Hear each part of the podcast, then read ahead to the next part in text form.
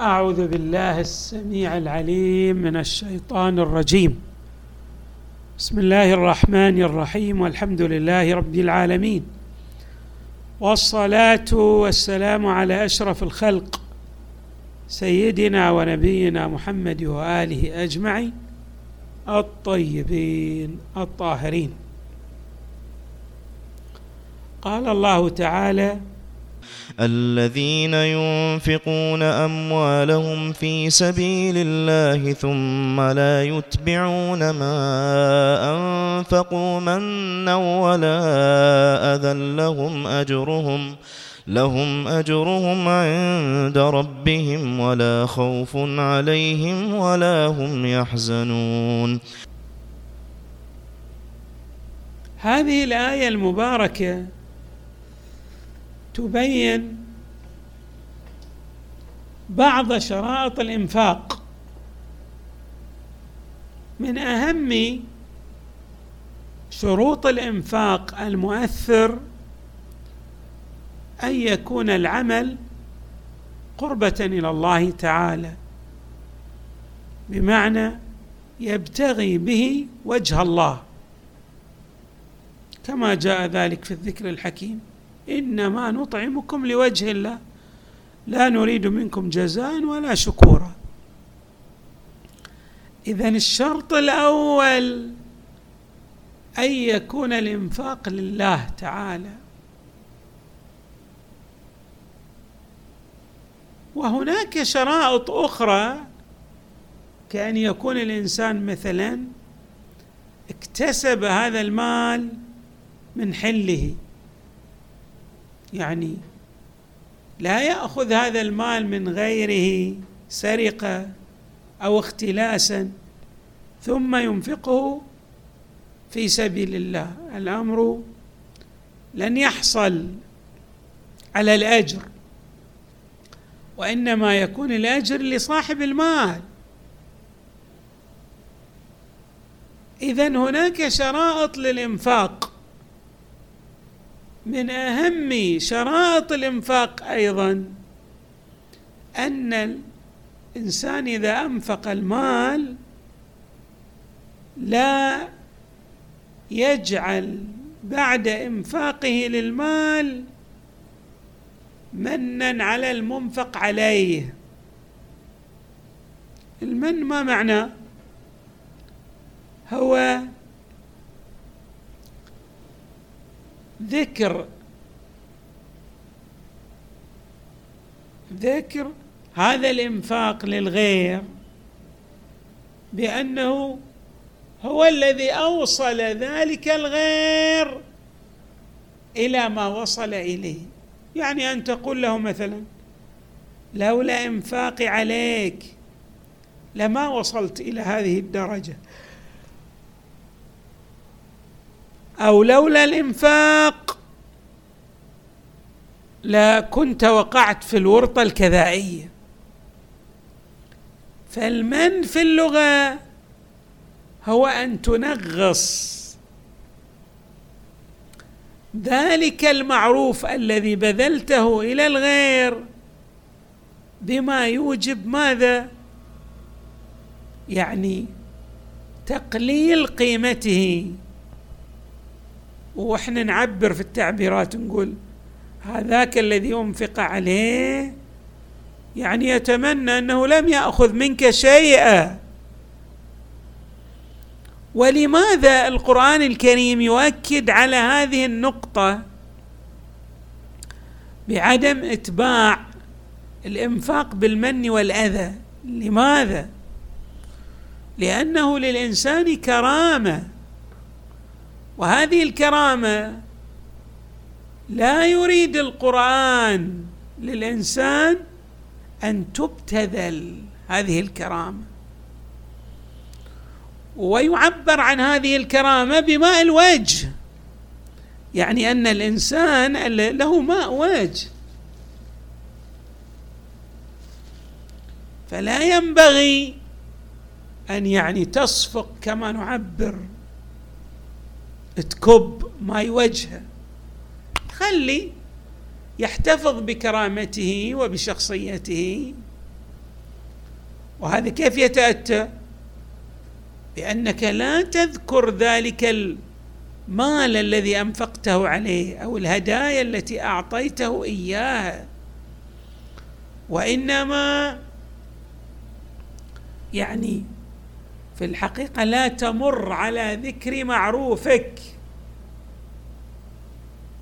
حتى قال بعض العلماء أنه إذا مررت إذا كنت تعلم أن التسليم الذي تسلمه على غيرك سيذكره بهذا المعروف الذي بذلته له لا تسلم عليه. إذا كان فيه شيء من المن هذا المعنى. والا حتى لو ذكره لكن أنت لا تقصد المن به عليه هذا لا إشكال فيه. اذا يريد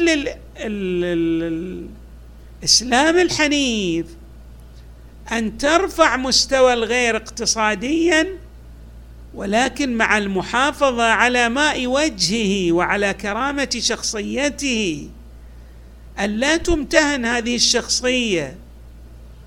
ولا يعني تنغص ذلك العطاء بذكر ما يشوبه من ماذا؟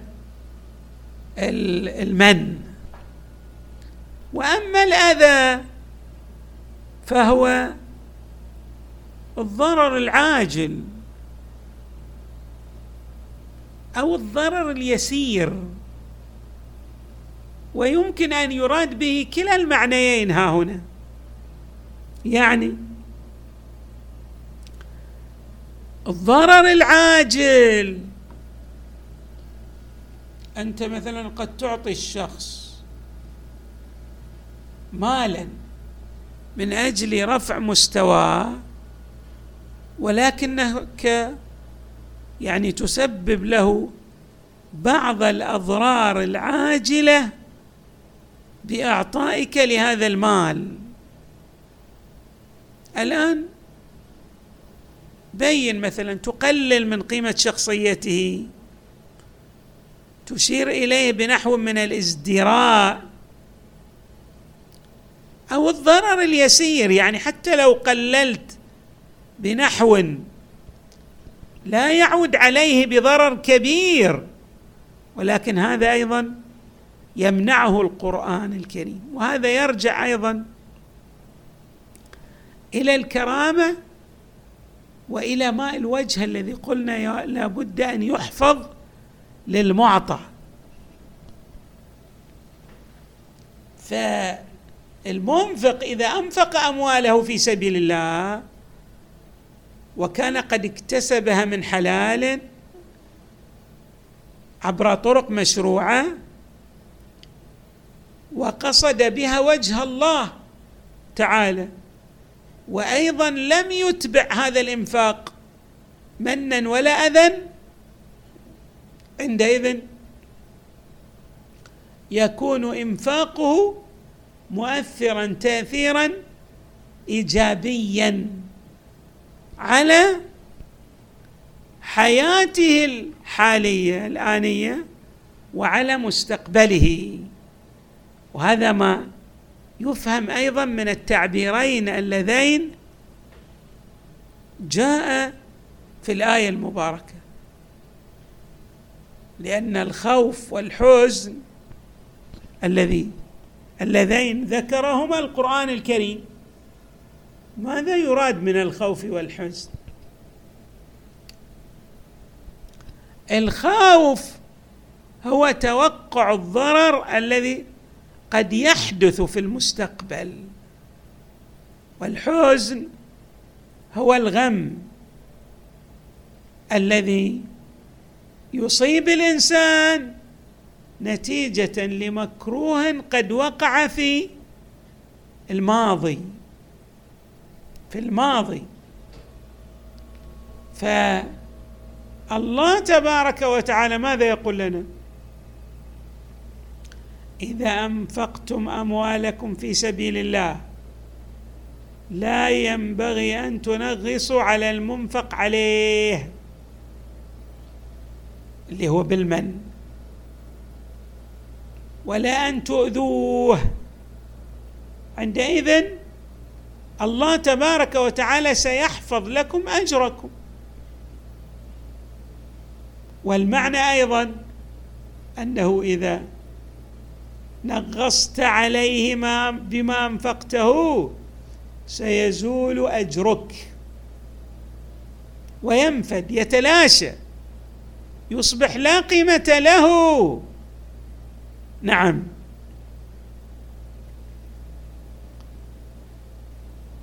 لهم أجرهم عند ربهم بمعنى أن الله تبارك وتعالى سيحفظ هذا المال سينميه سيبقيه ذخيرة للعبد في عوالم الغيب. وبالتالي أيضا لن تصاب أيها المنفق. لن تصاب بالخوف بل سترى الطمأنينة تحدث لك. يعني ما راح تتوقع الخوف. الخوف ها هنا ممكن أن نتصوره على أمرين أو على ضربين. إما الخوف بسبب أن المال هذا سينقص يزول. يعني في المستقبل لو ادخرته لك لأفادك. الله يقول لك ابدا. الله سيفتح لك ابوابا من الرزق في مستقبلك بحيث لن تقع فيما نسميه بالخوف ابدا. بل سيكون لك ماذا؟ نعم. سيكون لك الأمن إذا صح التعبير. لن تصاب بالخوف في المستقبل. وأيضا لن تصاب ماذا؟ أي بالحزن الذي هو الغم. والذي قلنا أن الحزن ما هو؟ يعني بسبب أنك دفعت هذا المال. بمعنى لن تقع في مكروه في المستقبل ولن يؤثر عليك ذلك الإنفاق الذي أنفقته بأي نقص أو ضرر ابدا. ولعل أيضا عدم الحزن. ها هنا.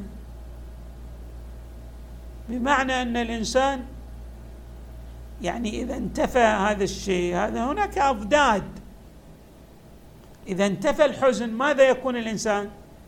يعني كأن هذا المنفق الآية تشير إلى أنه سيعيش الراحة النفسية والإطمئنان بسبب إنفاقه في سبيل الله.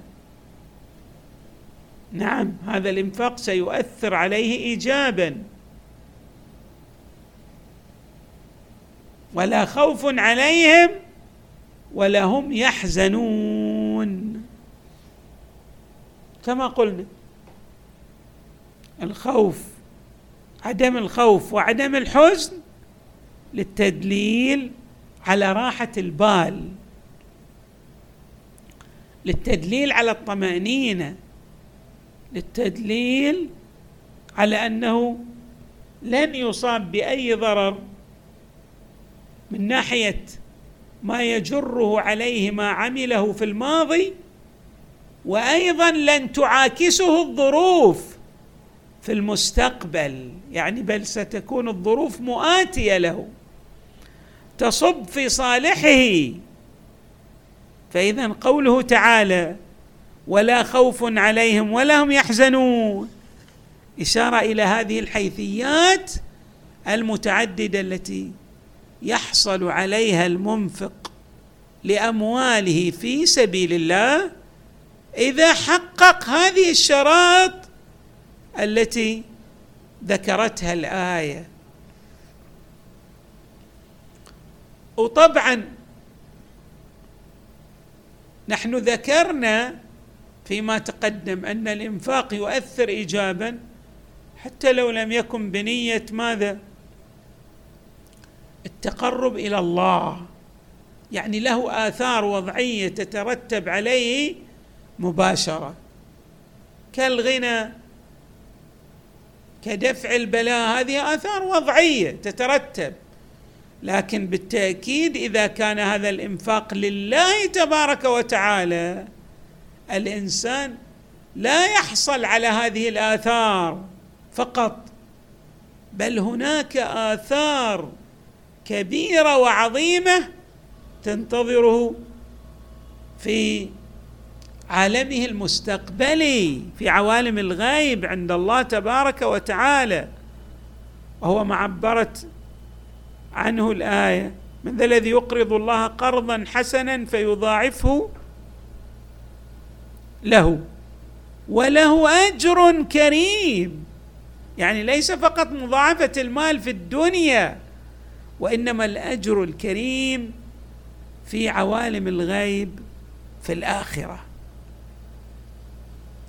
وحري بالمؤمن على نحو الخصوص أنه ينفق أمواله بحيث لا تعمل لا تعلم شماله ما أعطته يمينه. يعني أن تكون أعماله أن تكون الأعمال التي تصدر منه يريد بها الله تبارك وتعالى. لا يهم ما يقول الناس أنفق أو لم ينفق أعطى أو لم يعطي. عندئذ سيكون الإنفاق الذي يعطيه لله تبارك وتعالى مؤثرا غاية التأثير. نسأل الله تعالى أن يجعلنا من الذين يحققون شرائط الإنفاق الناجع الذي يعود عليهم بخيري الدنيا والآخرة والحمد لله رب العالمين. وصلى الله وسلم وزاد وبارك على سيدنا ونبينا محمد وآله الطاهرين.